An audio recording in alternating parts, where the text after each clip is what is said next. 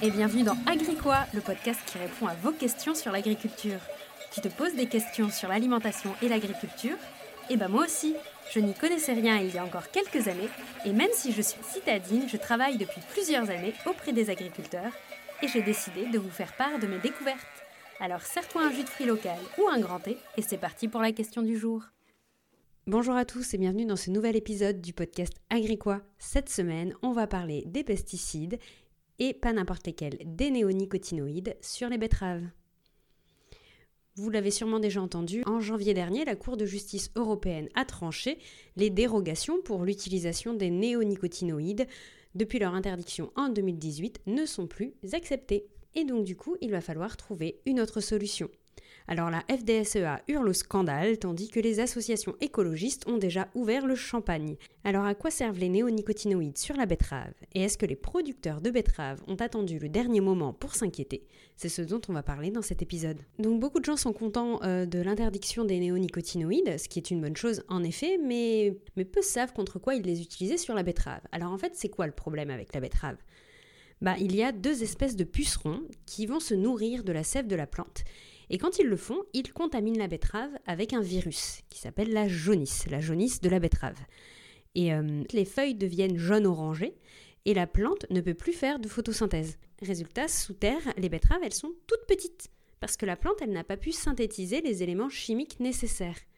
Et on ne parle pas d'un phénomène anecdotique, hein. On parle de perte de rendement de près de cinquante pour cent. Donc en fait, euh, la solution la plus simple et la plus rapide, ça a été d'enrober directement les graines à planter de pesticides, et dans ce dont on parle aujourd'hui, des néonicotinoïdes, donc des insecticides.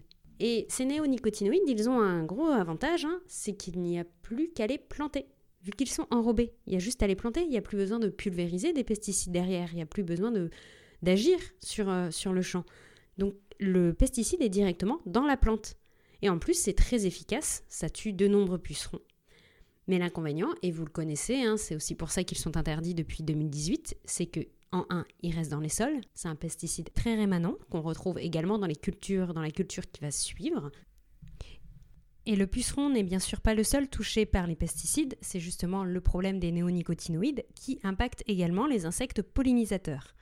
D'ailleurs, petit aparté, on pense souvent que les abeilles sont contaminées parce qu'elles, euh, bah, parce qu'elles transportent le pollen et qu'elles boivent justement du nectar euh, des fleurs. Mais en fait, euh, c'est faux, les betteraves sont récoltées avant qu'elles soient en fleurs. Et c'était d'ailleurs un des arguments des betteraviers au moment de la dérogation.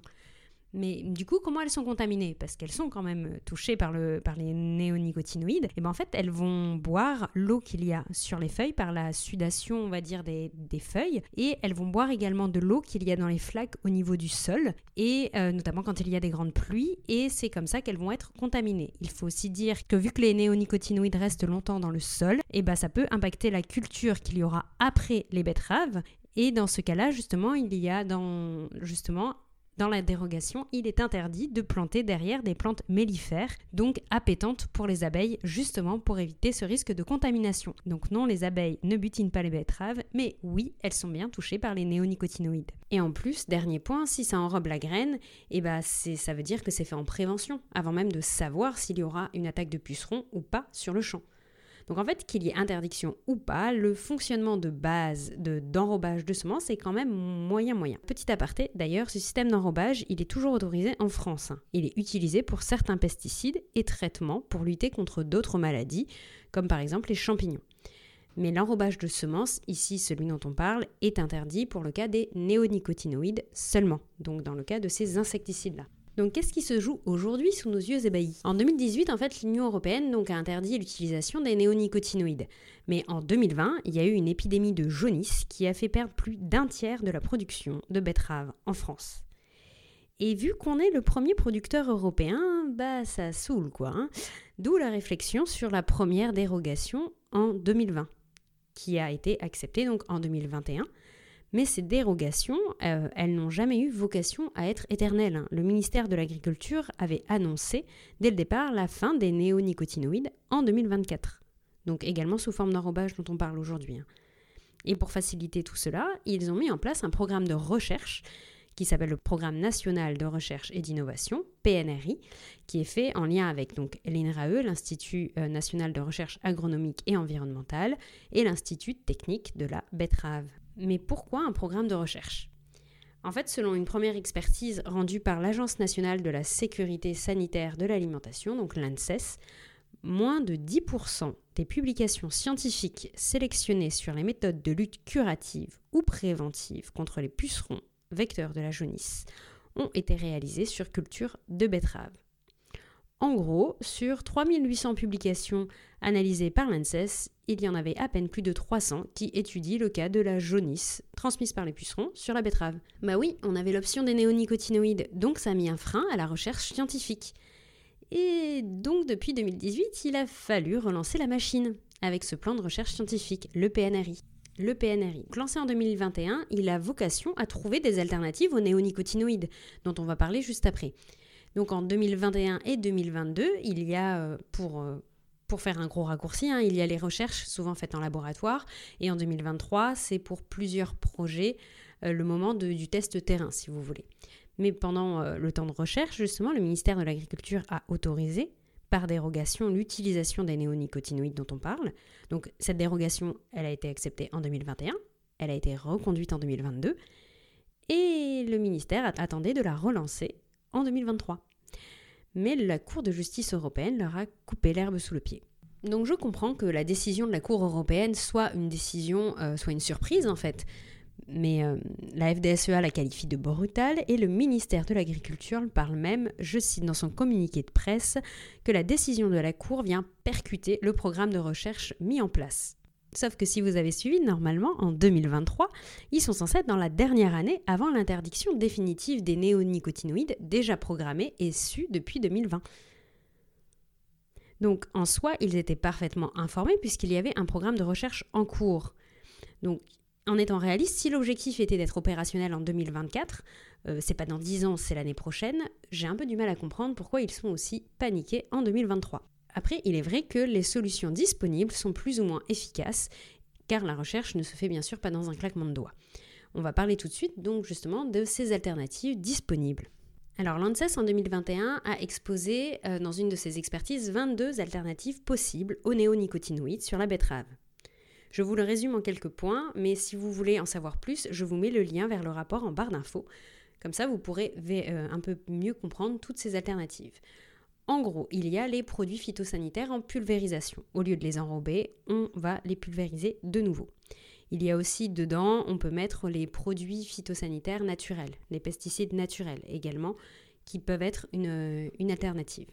En deux, on a les méthodes culturales. Donc euh, par exemple, c'est mettre des plantes autour des champs qui attirent les pucerons et qui évitent qu'ils s'intéressent trop à la betterave, ou au contraire, des plantes qui vont favoriser le développement de leurs prédateurs comme la coccinelle. En trois, vous avez le biocontrôle. Donc c'est par exemple le fait de, d'élever des prédateurs et de les lâcher sur le champ ou des parasites qui vont contaminer directement le puceron problématique. En quatre, il y a la génétique des plantes où on va essayer de trouver des variétés résistantes à la jaunisse et euh, qu'il ne resterait plus qu'à planter justement dans le champ. Donc on peut se dire, bon bah nickel, les solutions elles sont trouvées, euh, on les connaît, let's go. Mais justement, la recherche euh, ne se fait pas en claquement de doigts et ces pistes dont je vous parle, elles ont été identifiées en deux mille vingt deux mille vingt et un et aujourd'hui, la recherche travaille sur chacune d'entre elles. Et donc pour vous donner une idée des questions qui se posent, euh, la pulvérisation de pesticides par exemple, euh, c'est cool parce que c'est utilisable tout de suite, mais déjà euh, ça ne remplace pas tellement en termes de problématiques environnementales les enrobages de semences, et en plus euh, cela crée des résistances. Euh, c'est ce qui s'est passé justement en deux mille dix-neuf deux mille vingt quand on a interdit euh, les, euh, les enrobages en deux mille dix-huit. Euh, c'est ce qui s'est passé avec certaines molécules. Donc c'est un peu comme dans notre cas en fait, hein. Si tu prends trop de médicaments, tu crées des résistances, et ben c'est la même chose pour les pucerons. Et le deuxième problème avec la pulvérisation, c'est qu'en plus les pucerons se mettent sous les feuilles et pas au-dessus. Et les outils de pulvérisation actuels, et ben ils mettent le produit dessus. Donc l'ANSES aussi euh, préconise de développer de nouvelles machines qui permettraient de pulvériser par en dessous euh, le produit pour le rendre plus, plus efficace, plus direct. Après, on parlait des pesticides naturels. Eh ben, il y aurait des nouvelles pistes de, de développement, mais ce n'est pas parce qu'on a trouvé une molécule qu'on peut directement l'appliquer. Il faut tester la dose, la fréquence d'utilisation. C'est plein d'éléments qui doivent être pris en compte avant, par exemple, une mise sur le marché ou l'utilisation d'un produit déjà utilisé sur d'autres cultures pour l'utiliser sur la betterave. Et en plus, concernant les, les pesticides, donc qu'ils soient naturels ou de synthèse, la question aussi qui va se poser ici va être de trouver des molécules qui vont être vraiment spécifiques aux pucerons pour justement éviter la problématique que l'on a aujourd'hui avec les néonicotinoïdes qui touchent des insectes euh, de façon, on dit, peu spécifique, donc qui touchent une grande variété de familles d'insectes. Et c'est tout le problème de, de cette molécule, de ces molécules. Donc euh, il y a vraiment une recherche faite sur des molécules plus spécifiques aux pucerons sans impacter les autres. Du côté des méthodes culturales, c'est une piste super intéressante et qui est en plus dans une perspective d'agroécologie, donc qui permettrait de varier les cultures, de pouvoir planter d'autres espèces autour des champs. Euh, mais la recherche, comme je l'expliquais sur le sujet, est récente et les chercheurs euh, regardent les variétés, quand les semer, à quelle densité, et ainsi de suite, pour essayer de trouver la combinaison la plus, euh, la plus efficace. Et euh, enfin, le biocontrôle et la génétique sont assez avancés. Normalement, les premières semences résistantes devraient être sur le marché en deux mille vingt-trois. Alors où on en est aujourd'hui ? Eh bien, première chose, euh, je pense que vous l'aurez compris, il n'y a pas de solution miracle comme les néonicotinoïdes. Il va falloir accepter que la jaunisse fait partie de la vie de la betterave et que ce sera dans les cultures avec des pertes plus ou moins importantes au fil des années. La deuxième chose, et l'A N S A S c'est clair là-dessus, il n'y aura jamais une seule solution applicable, mais ce sera en intégrant plusieurs ensemble qu'on va arriver à trouver quelque chose de durable et d'efficace. Et de toute façon, vu que d'ici deux mille vingt-quatre, il n'y a plus de néonicotinoïdes, il va bien falloir évoluer. Mais il y a euh, deux choses en supplément de ces alternatives qu'il faut prendre en compte. Et justement, dans le P N R I, le fameux plan de recherche actuellement mis en place, il développe vraiment des méthodes de surveillance euh, des, des champs, euh, que ce soit avec euh, de la, de la cartographie, en étudiant un peu mieux le fonctionnement du puceron et la transmission du virus à la plante, pour essayer de déterminer quelles sont, pour essayer de déterminer quelles sont par exemple les saisons ou les périodes qui seront les plus problématiques, là où il y a le plus de chances d'avoir euh, de cas de jaunisse. Donc on essaye vraiment de mieux comprendre le système de la maladie.